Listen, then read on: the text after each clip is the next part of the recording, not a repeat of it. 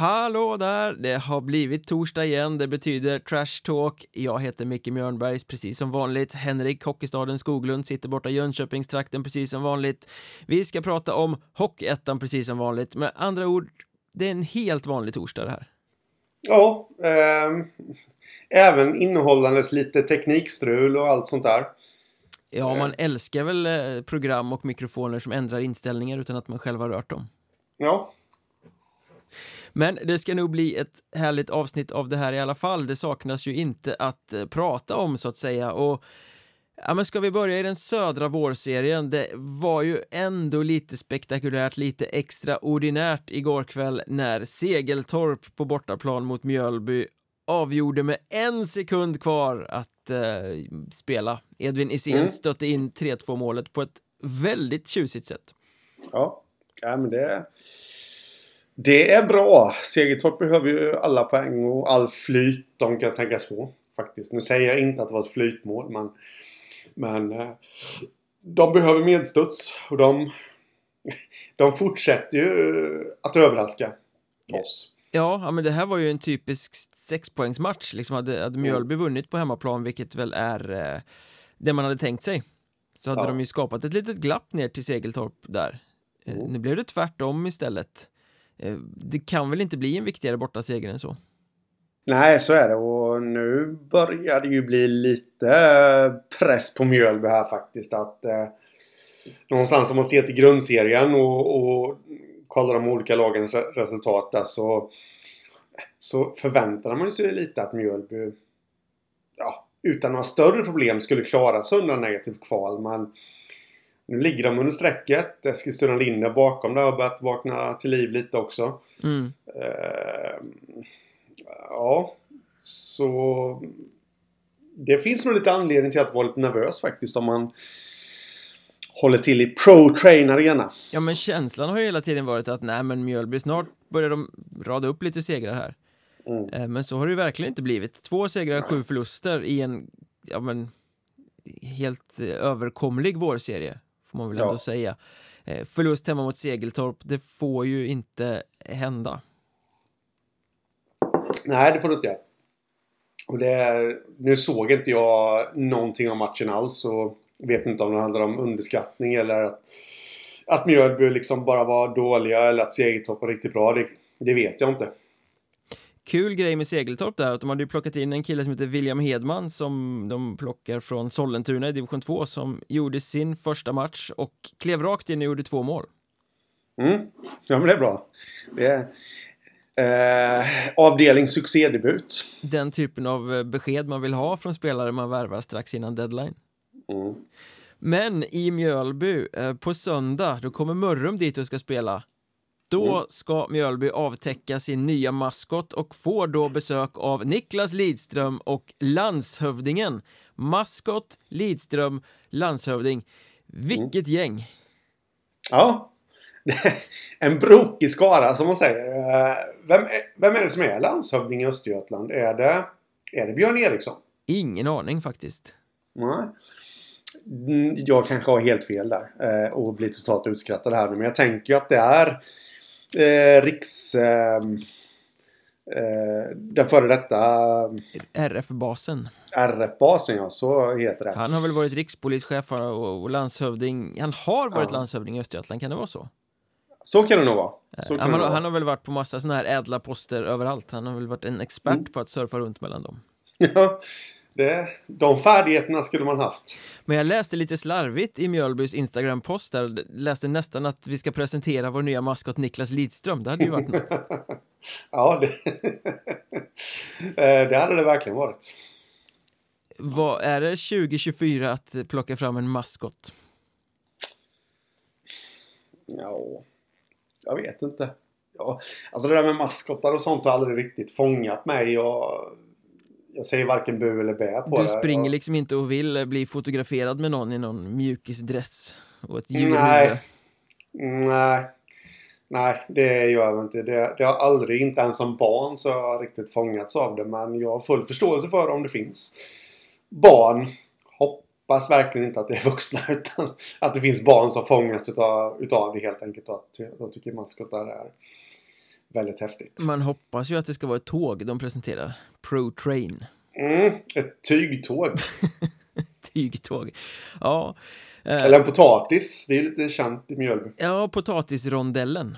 Mm. Det där har jag aldrig begripit varför potatisen ligger i eh, just Mjölby för att det är väl ändå Alingsås som är potatisstaden. Ja, det var där Ahlströmer eh, härjade.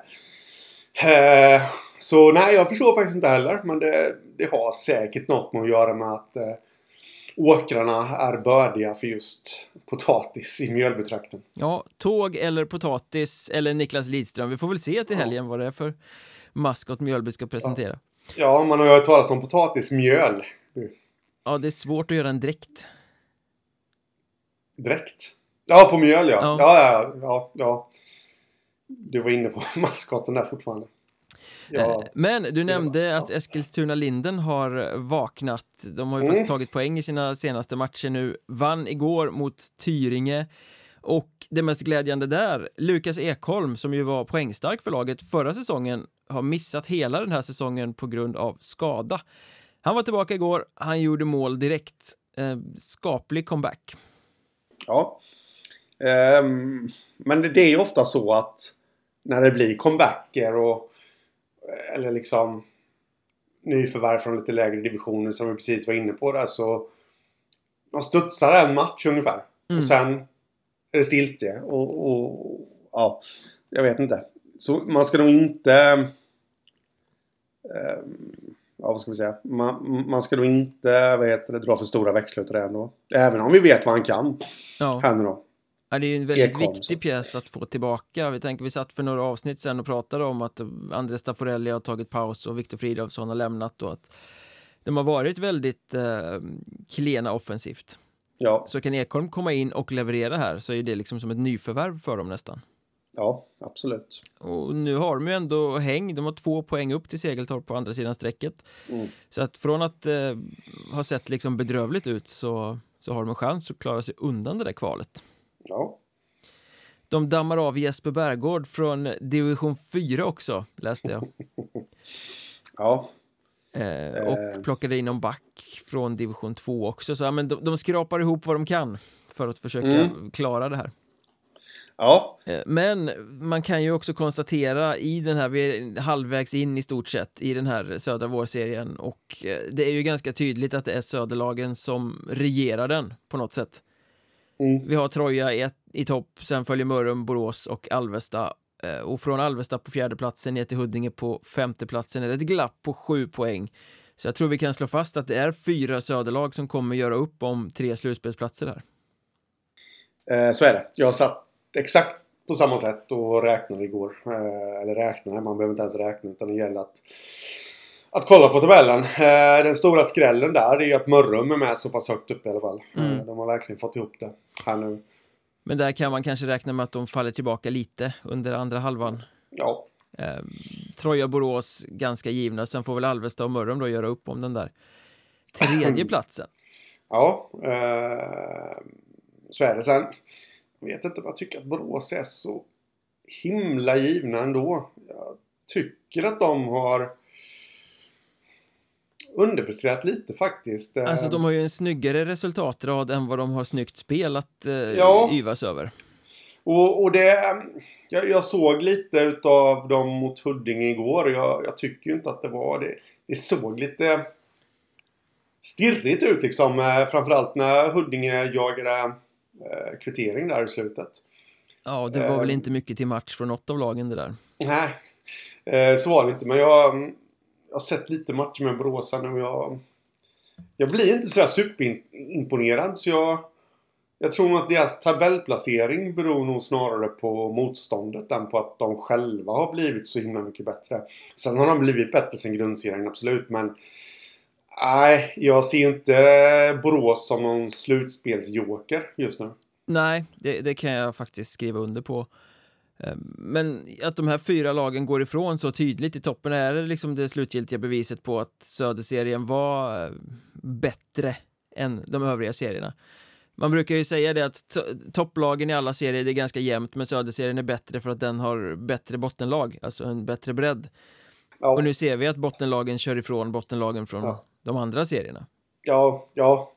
Nej. Eh, jag sitter här i extas. Ja, ja. Söderserien, men... Söderserien. Nej, men alltså så. Jag fann inte orden riktigt där, men så är det och så har man ju sagt i alla år egentligen. Ja. Att eh, Söderserien är inte bättre än de andra serierna för att de nödvändigtvis har en bättre topp. Utan det är just bredden på serien som gör att den är eh, bättre generellt. Och det, det är ju nästan lite halvgulligt. Om man säger så när man ser liksom folk som tar fasta på en omgång. Mm. Eh, där väst eller östlagen då har, har, har tvålat till söderlagen. Det går ju inte att bygga en, eh, en sommar på det så att säga. Utan det man måste se det i ett större perspektiv och eh, mm. det är så. Alltså det, det är egentligen bara Tyringe som inte riktigt hänger med de övriga lagen där. Mm.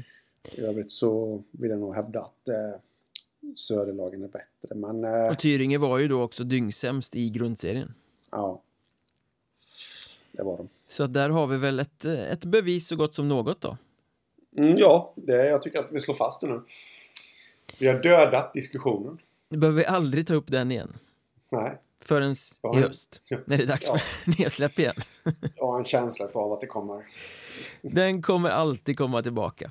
Mm. Eh, I den norra vårserien så hade vi en tränarsparkning i eh, veckan. Eh, Det är kanske inte så många som har noterat det att Vännäs eh, fockade Peter Wallmark och plockade in sin tidigare spelare Petter Greve istället Mm. eh, som huvudtränare. Eh, Kanske inte så oväntat med tanke på att eh, Vännäs har gått riktigt, riktigt dåligt i botten av den norra vårserien. Men det som är uppseendeväckande här är ju att klubben själv inte kommunicerade det här. Fram till att vi spelar in finns det inte en rad om att de har sparkat sin tränare och bytt ut honom i deras egna kanaler. Utan det är lokaltidningen som har fått köra hela det här racet. Ja. Eh, Och för mig är ju det bara ett väldigt tydligt tecken på att Vännäs är en klubb som spelar i fel liga. Ja, det är svagt faktiskt att man inte kan eh, äga sin egen kommunikation där. Och eh, eh, ryktesvägar säger ju lite att, eh, att, eh, att det var ja, tränaren tappade omklädningsrummet och eh, även då tappade förtroendet från, från den sportsliga ledningen där. Men, eller ja, sportsliga ledningen kanske från styrelsen till och med där. Och eh, men kan nog inte styrelsen ens se till att sköta sin egen kommunikation så ja. Det, it makes two to tango eller vad är det man säger? Ja, Det, och är det ingen styrning i klubben så kanske det inte är superlätt att vara tränare heller. nej, och sen så är det lätt att säga att nej men det är ideella krafter och det är en liten förening och det är svårt att hinna med allting. Jo, men då kanske man inte ska eh, spela i Hockeyettan.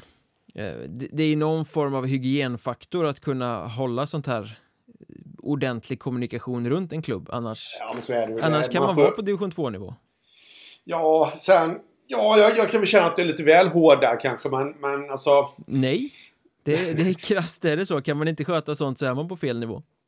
Det, det jag menar är att eh, alltså miniminivån för hur man kommunicerar som klubb det är ju att man kommunicerar när man anställer en ny tränare eller när man sparkar en tränare. Eller spelar förvärv och sånt. Och det, där har ju Vännäs brustit. Så det, ja, där har jag ju såklart. Jag håller ju såklart med dig i det här fallet. Men... Eh, eh, nej, svagt av Vännäs. Sen är det väl inte så lätt som tränare heller att lyckas i, i det läget. Fast Vännäs har ju ändå varit svagare i vårserien än vad man kanske hade trott. Ja, men det, det, alltså, det, det känns lite som att de gick på ångor. Efter den här... Eh, eh, ja, men, snabba besked. De fick ju en plats sent i Hockeyettan, värvade ihop en trupp. Mm. Eh, nu har jag ingen statistik på det, men känns det inte som att merparten av deras poäng som de har tagit under säsongen kom under de 5-6 första omgångarna? Eh, jag har inte grävt i faktiskt, men det är möjligt att Nej. du har rätt där. Ja, nej, men det är något sånt. För jag vet att de, de sjönk tillbaka betänkligt eh, sista halvan av grundserien där. Mm. Så eh, jag vet att jag eh, som vanligt numera så jag skrev ett tabelltips inför vårserien där som jag inte skickade ut för jag hann inte klart. Men, eh, men eh, då vet jag att jag tryckte på just det att det känns som att Vännäs har tappat luften totalt nu. Eh, Så på så sätt så är det väl inte jätteöverraskande att de ligger där de ligger. Två poäng på sju matcher. Eh, lite ironiskt dock att den här tränarförändringen kommer efter att de har tagit sin första seger mm. i förlängning mot eh, Enköping. Ja. Topplaget Enköping. Ja, det trodde man inte att man skulle få höra, men eh, så är det. Eh, men det känns väl som att det är en förändring som görs bara för förändringens skull. Det är mm. inte så att man har en, en världsmästartränare att kasta in här. Eh, nej, Petter Greve, han är nej. ung, han har varit assisterande i J20-laget för några år sedan. Mm. I övrigt eh, blankt papper för mig vad gäller eh, tränare. Ja. Att man gör den förändringen dels då efter en seger och att man inte ersätter det med ett mer rutinerat namn ger kanske lite vatten på kvarnen där om ryktena om att eh, det har tappats förtroende eh, både uppifrån och nerifrån där. Mm. Kommer det göra någon skillnad nu då? Nej, det tror jag inte. Det väntar ett kval. Uh, ja, det tror jag. Där blir det ju, ja vad har de? De har sex poäng upp nu till Övik som förlorade mm. mot Strömsbro igår. Strömsbro som ångar på i toppen, sju raka segrar har de. Eh, känns väl som att de är det topplag som vi på förhand trodde att de skulle vara. Ja, ja, ja absolut. Det är de. Eh, de, de har hittat eh, grejerna här nu och eh, Viktor Eriksson tillbaka också. Eh, han har väl varit skadad tror jag, målvakten där. Om inte jag är helt ute och cyklar nu så har han hållit... Eh, Eh, nej, nu var jag ute och cyklade. Jag tänkte säga att han hade hållit eh, två nollor på tre matcher, men det har han nog inte gjort. Men han höll nollan i någon match i alla fall. Nu på senare tid. Men apropå det här med tränare, det, det, blåser snålt i norra Stockholm kring en storsatsning som har med hamburgare att göra. Mm. Igår kväll, Brödernas Väsby mot Lindlöven 0-2 Andra matchen i rad som Brödernas Väsby blev nollade. Tredje matchen i rad som man förlorade, man har gjort ett mål på tre matcher. Eh, Det är ju kris på riktigt. Och ja. matchen mot Lindlöven föregicks ju också av ännu mer rykten om att eh, Ja, det blåser snålt i föreningen. Mm. Ja men det det är liksom... Det är rykten som har varit lite egentligen hela säsongen. Uh, känner jag. Alltså det... Mm, att, det, att det som sagt, det blåser snålt helt enkelt. Sen vet inte jag om de har ökat till orkanstyrka nu. Det, det har jag noll koll på. Men det har blåst lite, vad som har sipprat ut så har det blåst lite i stort sett hela säsongen. Men eh, liksom 0-2 mot Lindlöven, 0-2 mot Hanviken, 1-2 mot Boden. Eh, målsnåla matcher, defensiven funkar ju uppenbarligen. Eh, jag vet inte om du såg matchen igår, men det jag såg av Bröderna Väsby mot Lindlöven var ett lag utan engagemang, utan energi, utan geist. Mm. Det såg verkligen inte ut som att det var roligt att spela i Brödernas Väsby. Nej, var det lite samma känsla som det var för förra säsongen där? Eh, nej, det skulle jag inte nej. säga. Utan det här känns ju mer, alltså det är ett lag som det är ju ett stjärnstarkt lag, ett väldigt mm. kreativt lag. De har väldigt bra spelare, men de hamnar konstant på utsida. De gör inte allt det där som krävs för att ta sig in och göra målen. De skulle ha kunnat ta, nu ska vi inte ta något från Lindlöven, jag ska väl säga några ord om dem snart. Men de hade ju liksom i ett fungerande spel hade de kunnat ta taktpinnen mot Lindlöven och avgöra ganska tidigt för de är mm. så pass bra. Men mm. spelarna gör inte det. Det känns inte som att de spelar för varandra. Mm. Det känns som att de åker och tänker, det känns som att de inte har roligt. Um, och jag menar ett Brödernas Väsby med den offensiva arsenalen ska ju inte göra ett mål på tre matcher framåt. Nej, nej. Så är det ju. Eh, jag, jag känner ju bara att det finns all anledning till att vara orolig om man nu är supporter till Väsby och eh, ja, men någonstans på man får ju dessutom väga in den aspekten då att den franchise-kille, eh, ledare som Tobias Liljendahl lämnar. Mm. För att han mellan raderna tycker att någonting inte riktigt står rätt till i klubben. Han var ju ute i någon intervju där. Mm. Eh, det tror jag faktiskt är en av de största varningssignalerna utåt för, för oss som inte vet så mycket kanske. Ja men och eh, om man inte har så roligt, om man åker och tänker på annat, det är ju lätt att vind vid sidan av isen spiller över in i spelet.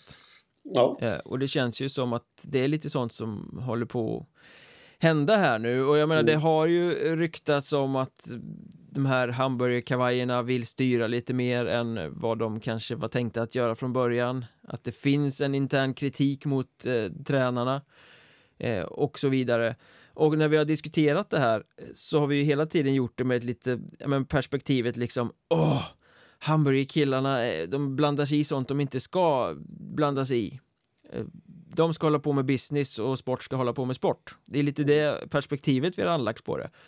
Men tänk att vi vänder på, på det perspektivet. Tänk om hamburgerkillarna har rätt då? Ja men tänk om man måste byta tränare, tänk om man måste skaka om någonting liksom. Vad händer om man anlägger det perspektivet på saken istället? Ja, eh, jag säger ju inte att de har fel.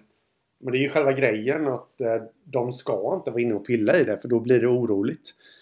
Eh, det är egentligen det mitt hela perspektiv på det hela. Att de har rätt eller fel, det har jag inte funderat så mycket över. Eh, eh, Väsby har ju under flera år varit inne på en väg som har känts rätt för dem. Mm. Ehm, och, och sportcheferna och Tom Ternström har tagit rätt beslut. Vad gäller att rekrytera tränare och, och alltihopa.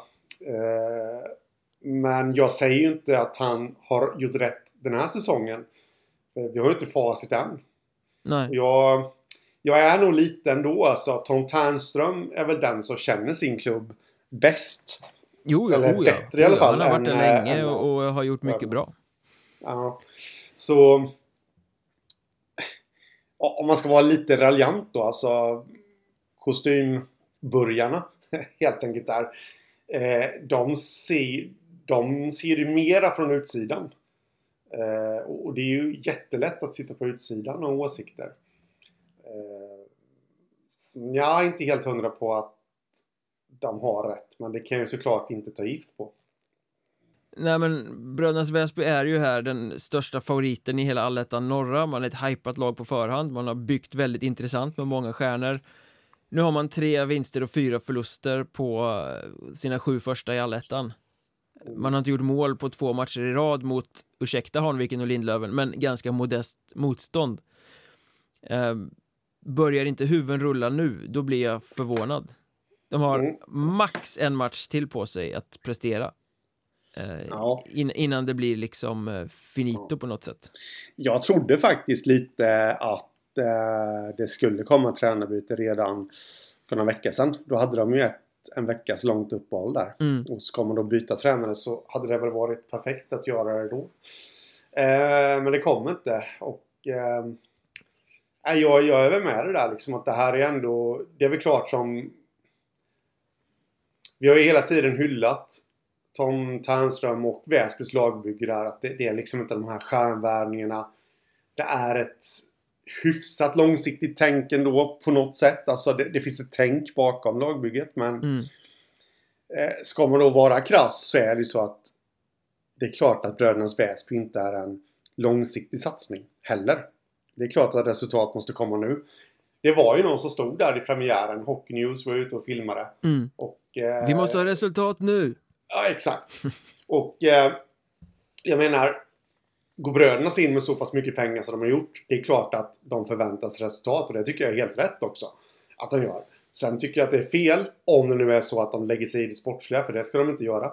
Men eh, det är klart att de vill ha resultat och ja, då är det ju tränaren som de behöver byta ut i så fall. Eller tränarna Mm. om så som läget är nu. Och man sätter det ur deras perspektiv. Eh, så är det såklart så. Å andra sidan, eh, det är lätt att göra en höna av en fjäder här också. Det ser inte bra ut just nu. Eh, å andra sidan, i helgen kommer Kiruna IF på lördag och Boden på söndag till Renew Arena. Två segrar där och man är plötsligt inbegripna i toppstriden igen. Ja, Så det är lätt att, att liksom stirra sig blind på här och nu exakt några få matcher eh, och, och liksom kanske tappa helhetsperspektivet. Ja, så är det absolut. och få in lite Men, eh, glöd och lyster i laget så Mm. eh, men, men det är svårt när det, det finns andra faktorer att spela in än just bara sportslig kompetens så att säga. Ja. ja, absolut. Sen får man ju säga att det finns ju om man tittar på de två storfavoriterna här då Brödernas Väsby och Karlskrona eh, som ju båda underpresterar i allettan får man säga. Eh, det Mm. finns ju en tydlig tendens för båda de här lagen och det är ju att de har tagit sina poäng mot bara mot lag på undre halvan. Ja. Brödernas Väsby har slagit Vallentuna två gånger och de har slagit jumbon Kiruna IF. Eh, Karlskrona och sin sida har tagit poängen mot Mariestad, Skövde, Visby och KRIF, det vill säga lag som man delar eh, undre halvan med. Ja. Eh, säger det någonting? Ja, men det, det säger väl att de inte är i, på något sätt i... De är nog inte där de vill vara helt enkelt. Är de Så är ens det. relevanta allsvenska utmanare längre? Nej, inte just nu. Skulle jag inte säga det. Eh, sen är frågan, jag tycker inte att det är kanske något lag riktigt som har utkristalliserat sig till att vara det. Om man ser till nuvarande form. Eh, Nej, jag, tänker, jag tänker ännu inte ge upp mina tips på att Väsby och Karlskrona kommer vara med där. När, när det drar ihop sig. nej. Ja, men det är väl en sak som är glädjande med allettorna att alla storfavoriter i stort sett hackar lite. Mm. Hudiksvall går inte spikrakt, Boden går inte spikrakt, Mariestad går verkligen inte spikrakt. Eh, Karlskrona och ehm, Brödernas har det riktigt jobbigt. Det kan, ja, Kristianstad då kan man väl säga, går väl Ja. rätt bra. Men, men merparten av alla storfavoriter småhackar eller storhackar. Eh, och jag blir lite glad av det, för det betyder ju att det är en högre klass på allettorna i år. Ja. Det finns inget lag som bara kan ställa ett starkt manskap på isen och sen går ut och löser sig självt, utan Nej. är man inte tok på topp, då får man spö. Eh, och det gör ju att serierna blir mycket, mycket, mycket intressantare. Ja, nej, men så är det ju absolut. Och det här hade ju varit en... Eh, eh, ja, vad ska man säga? Alltså, hade det varit gamla tider så hade det här varit eh, perfekt för Östersund och Västervik att komma ner till en kvalserie när... Om man ser till nuvarande form då, hos Mm. de flesta. Då hade de nog haft bra chans att klara sig kvar i Allsvenskan. Mm. Eh, men att jag ställer frågan, är brödernas och Karlskrona relevanta allsvenska utmanare längre? Det beror ju på liksom där man pratar om den berömda knappen. Eh, det är Mm. inte bara att trycka på en knapp och vara bra när det gäller, utan man ska gärna vara bra kontinuerligt över tid. Och Ja. här är vi två lag som liksom inte alls hittar sin form och som kanske får ett knöligt slutspel av den anledningen. Och lag som går Däremot- brukar ju ofta ja. vara bra över en hel säsong. Mm. Jag skulle precis säga det. Jag misstänker att vi kanske ska gå in på det gänget sen som du nämnde nyss där. Eh, Kristianstad har ju den. Mm. Alltså, jag ska inte säga knappen, men de har ju... De har inte varit superbra under hela säsongen, men de har ändå lyckats vinna matcher och få med sig poängen. Ja, det är ju en väldigt stor styrka. Ja. Eh, å andra sidan så skjuts ju hela det här resonemanget i sank av Nybro som gick upp i fjol. För jag menar, de hade ju en skräckartad eh, grundserie. Det var inte långt borta att de eh, boomade allettan till och med. De har sparkat två tränare under säsongens gång eh, och ändå tog de sig upp i slutändan. Så det går Ja, ju att det- få liksom en Lidnersk knäpp på slutet och gasa upp. Ja, men så är det ju. Och nu, jag brukar ju inte vara den som förespråkar tränarsparkningar och sånt, men... Men du sa det nyss själv. Två tränarsparkningar och sen så gick de upp, Mm. ungefär. Jag tror ju inte, eller ja, jag är fortfarande så lite naivt barnsligt övertygad om att eh, Väsby och Karlskrona kommer hitta formen så småningom. Mm. Men kommer de kunna göra det utan att någonting radikalt sker? Det är ju den stora frågan. Mm. Ja, och det är det. Jag, jag är ju så förvånad över ja, men framförallt Karlskrona då som jag var ju inte imponerad av dem förra säsongen och jag, jag har ifrågasatt Magnus Sundqvist eh, tränaren där. Eh, och, men sen hittar de ju någonting under honom Mm. nu i början av den här säsongen. Och det är därför jag är så förundrad över att de återigen har backat tillbaka. Eh, Ja, det är väldigt märkligt. ja. Eh, nej, det har vi inga svar på. Men jag utlovade några ord om Lindlöven där också som ju vann Mm mot brödernas igår 2-0. Eh, väldigt imponerande. Vi närmar oss halva serien och Lindlöven ligger faktiskt tvåa i norra allettan. Fem segrar och tre förluster har de. Kommer från en helg där de 5 besegrade Boden och så åker de till Stockholm och vinner med 2-0 mot eh, brödernas Väsby. Och jag menar, vi kan hacka på bröderna så att det såg engagemangslöst ut och allt det där, men Lindlöven gjorde ju faktiskt en väldigt bra bortamatch. Mm. De nöjde sig med att försvara i första perioden, sen växte de in i matchen, alltså skapar ju inte särskilt mycket av egen kraft och ska väl inte göra det på bortaplan mot brödernas heller. Men spelar väldigt tålmodigt, håller sig till sitt spel, bra bortaspel och sen kommer ett läge och då sätter de den. Eh, ja. Så jag menar, det är bra moral, bra lagspel på, på Lindlöven. Det var väl det jag tog med mig från matchen igår, att Lindlöven spelade verkligen som ett lag, Brödernas Väsby gjorde det inte. Nej. Nej, men de har hittat någonting där eh, faktiskt. Måste jag säga. I Lindlöven. Och det... Ja. Någonstans, det är så himla lätt att vara efterklok. Men någonstans så tycker jag väl att... Alltså det har legat och grott lite på något sätt under säsongen. Jag kan inte riktigt sätta fingret på det men... Ja men just det här att Lindlöven har varit en lagmaskin. Eh, jag är ju bara så himla imponerad av eh, Marcus von der Gest där. Som mm. Han var inte med så... igår dock. Han var sjuk tror jag. Äh, ja, men, men över, över hela säsongen liksom att eh, det är ju en kille som på något sätt aldrig har fått att lossna i Hockeyettan. Eh, nu verkar det som att Lindlöven har hittat exakt rätt roll åt honom. Mm. Här. Och han gör det riktigt, riktigt bra för dem imponerad också av Tobias Sjöqvist. Han har ju gjort några säsonger nu i, i Hockeyettan i lite olika lag där nere i den där regionen och han var ju bäst på isen igår. Så mm. underbart flow i allt han gör liksom. Ja. Kvick i skäret och hela tiden en tanke med vart han ska göra av pucken. Mm. Hade han haft några lite vassare lekkamrater så hade han ju kunnat utgöra en superlina där. Ja. Men Alltså de ligger tvåa nu men Lindlöven är väl ändå inte kanske ett lag för topp två när det här är eh, överstökat. Nej, så har vi sagt, sagt många gånger om Halmstad. Lindlöven är inte Halmstad, det kan vi säga. Nej, eh, Men de har ju skaffat sig så mycket poäng nu att det känns ju eh, ganska troligt att de har säkrat slutspel redan. Ja, så känns det. Och det är ju ett steg framåt för dem. Mm. Så det blir, det blir väldigt spännande att följa framgent. Mm. Eh, apropå brödernas där för övrigt så eh, uppgifter som nådde mig igår eh, icke bekräftade ska sägas men Axel Olsson spelade inte matchen eh, Det finns eh, då vissa saker som tyder på att han lämnar klubben Ytterligare en oh. spelare som försvinner då Ja men ytterligare en sån där eh, alltså lagspelare, lagshitsspelare helt enkelt mm. vilket då om det skulle stämma så är ju det också enormt oroväckande för vad det är som försiggår i, i Väsby. Och då blir ju min följdfråga, hamnar han i Hudiksvall? Ja, det, han skulle ju vara som klippt och skuren för dem faktiskt. För jag menar, han var med och spelade upp Östersund i Hockeyallsvenskan. Nu har han varit mm. liksom just den typen av spelare som ska vara med och driva brödernas. Eh, han verkar ju vara den typen av spelare som vill spela i bra lag. Mm. Kan underordna sig en liten roll men vill gärna vara med där det hettar till. Ja. Eh, och rätta mig om jag har fel nu, men har inte han ett förflutet som juniorspelare i just Hudiksvall? Ja, jag tycker att det klingar bekant faktiskt. Och Hudiksvall behöver ju efter eh, Oskar Klar lämnade ju för Strömsbro och Lukas Enqvist har hjärtmuskelinflammation och de behöver något mer på forwardsidan mm. eh, för fortsättning av säsongen för att inte vara skadekänsliga. Känns ja, som att ja, mm. det är inte en orimlig övergång att tänka sig. Nej, men så är det ju absolut. Eh, och eh, det är ju inte stjärnor heller de behöver nu utan det är ju gnuggare helt enkelt då.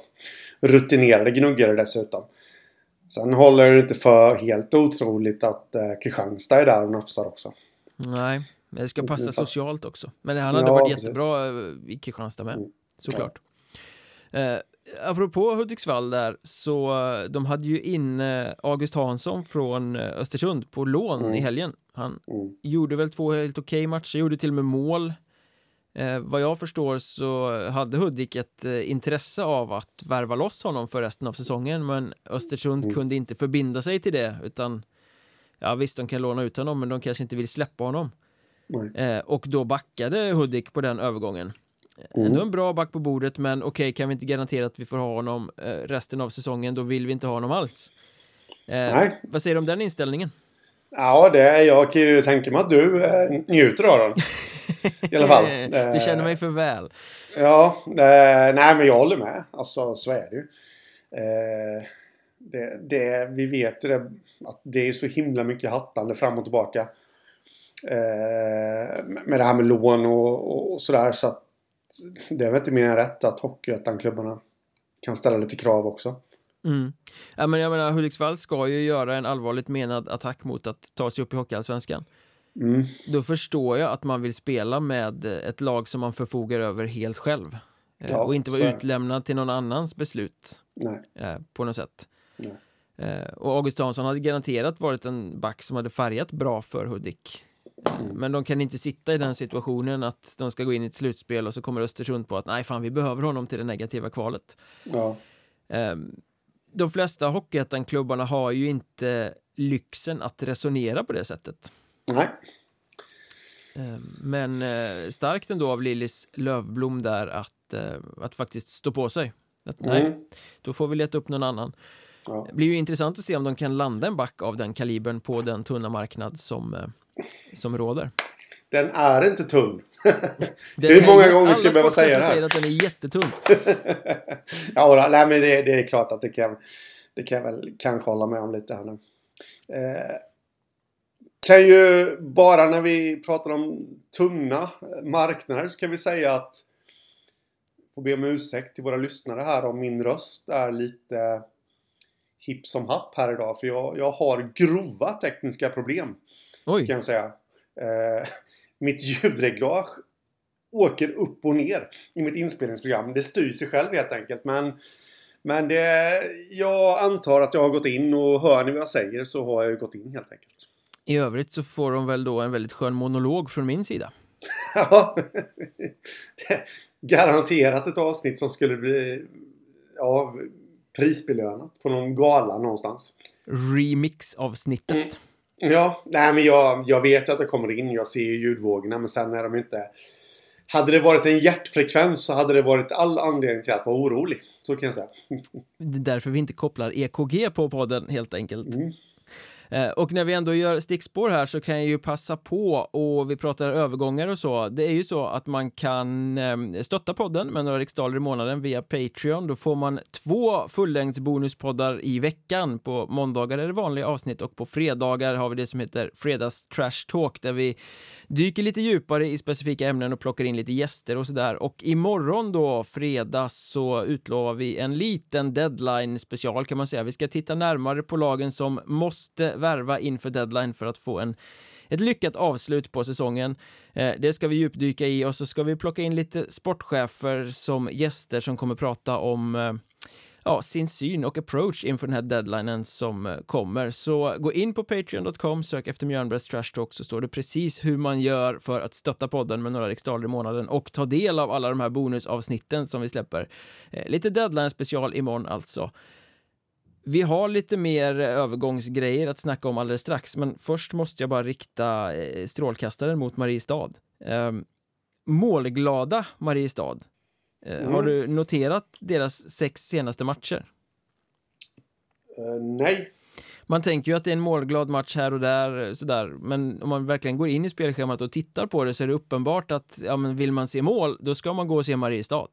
Mm. Eh, de sen, sex senaste omgångarna, Vimmerby förlust 3-4, HC Dalen förlust 3-5, Halmstad förlust 4-8, Karlskrona seger 4-3, Tranås seger 6-5 och så igår Kristianstad förlust 4-5. Mm. Alltså det är ju upp bort mot mellan 7 och 10 mål. Sju, upp Ja. 7 till eh, 12 mål varje gång Mariestad spelar. Ja, och det är lite överraskande faktiskt eh, ändå med tanke. Det har jag däremot noterat eh, att, eh, att de har släppt in rätt många mål. Negativ som är.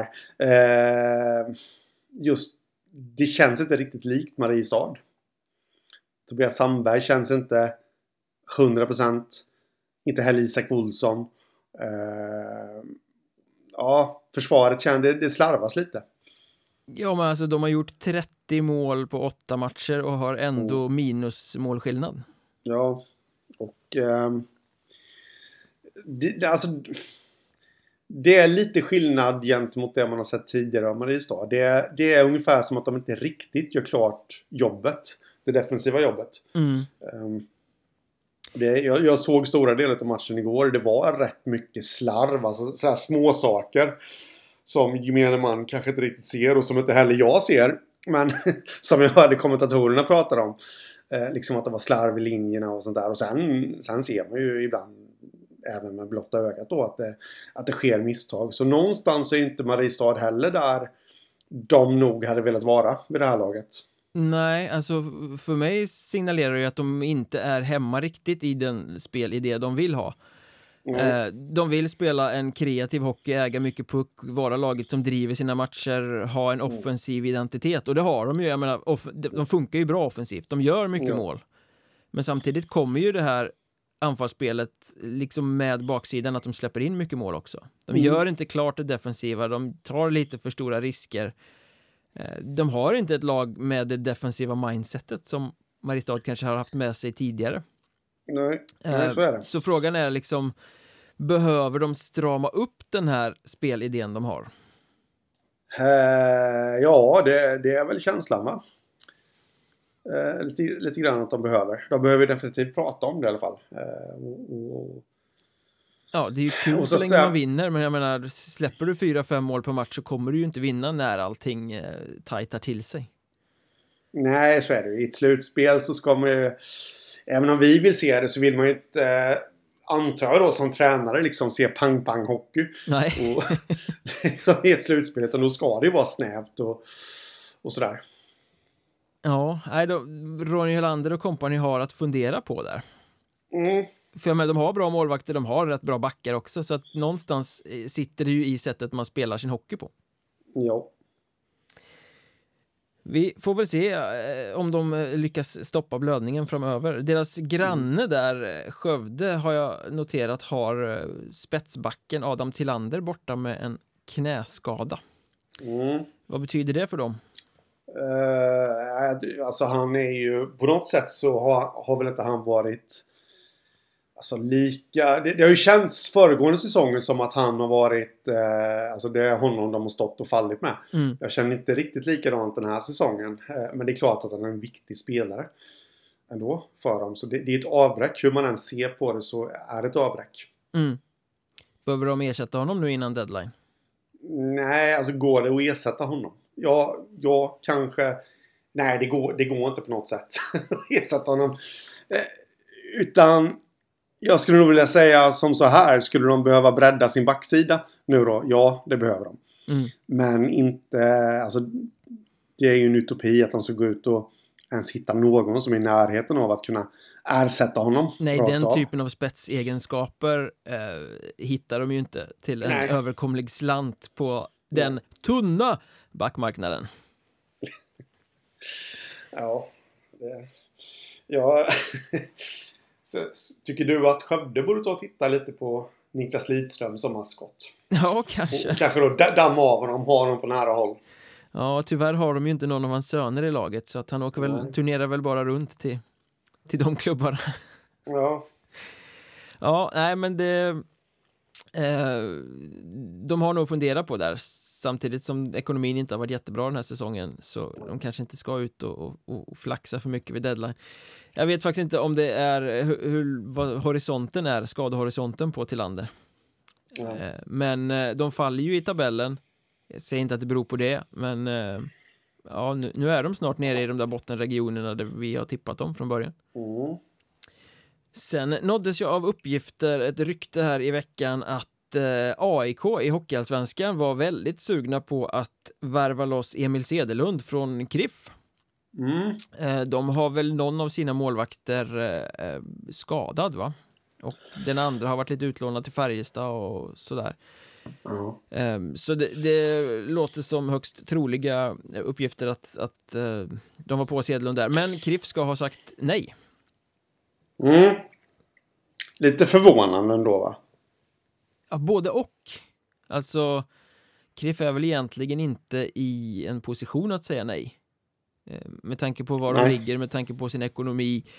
Eh, å andra sidan, de har bara Algot Persson som har fått spela två matcher eller något. Som, som dessutom är skadad nu. Um, eller kanske inte nu, man har varit i alla fall. Ja, var... fick något skott illa på sig ja. så han var borta några matcher. Men jag tror, där, jag tror han har varit tillbaka som backup nu på slutet. Ja, det kan han nog ha varit. För jag vet, det, det där fick nämligen en följdeffekt. Ända ner till division 3 eller 2 tror jag. Då Sölvesborg fick damma av Johannes Jönsson. Eller Ronneby IK menar jag. Fick damma av den gamla målvakten Johannes Jönsson. Som väl är mental tränare och målvaktstränare i Karlskrona va? Nej, jag... Någonstans... Fan. Kriff ligger i botten. Eh, och jag är ju verkligen inte den som förespråkar att man bara ska kasta in vilken målvakt som helst och sabba dens karriär liksom.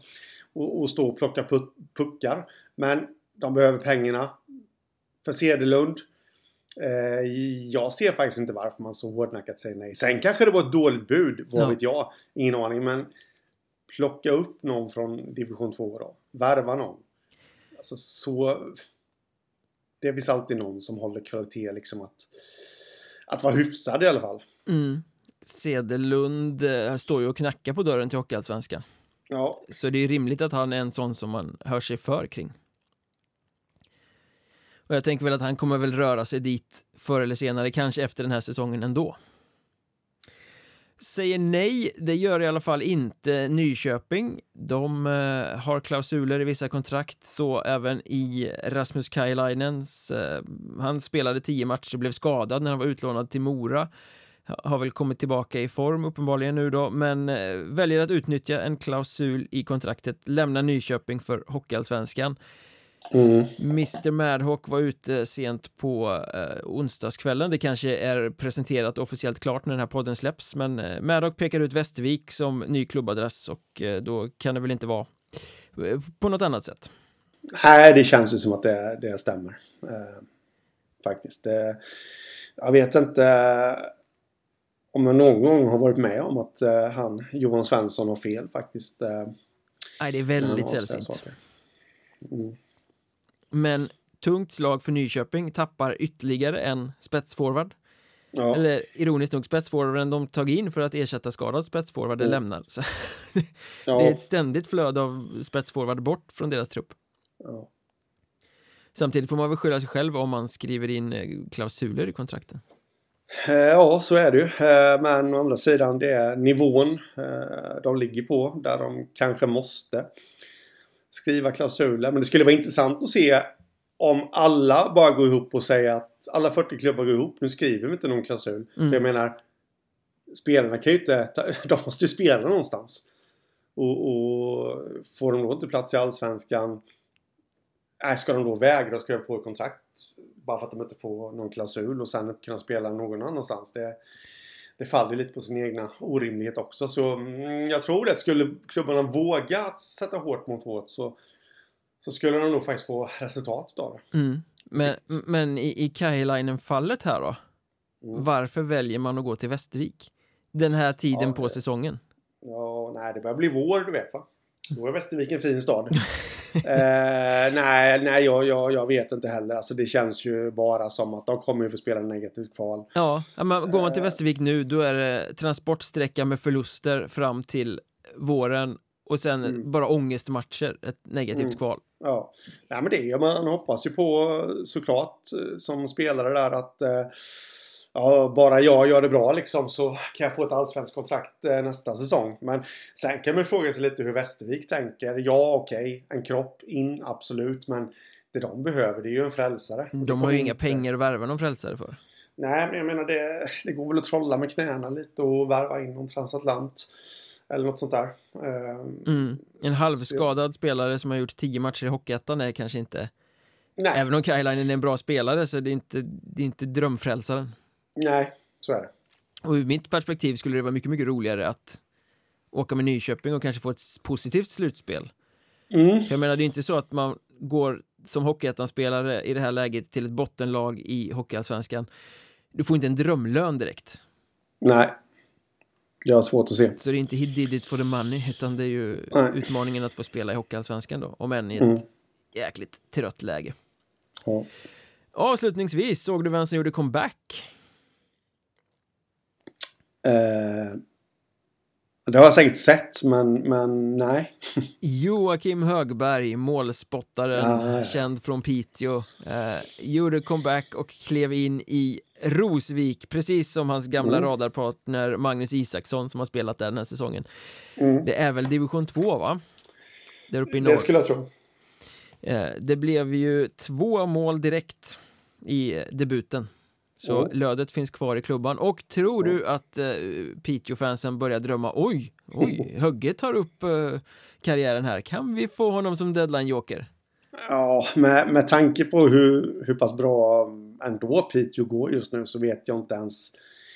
Eh, Jag, jag tror nog snarare att det skulle vara all respekt för, för Högberg men nej, behöver de verkligen värva in en joker?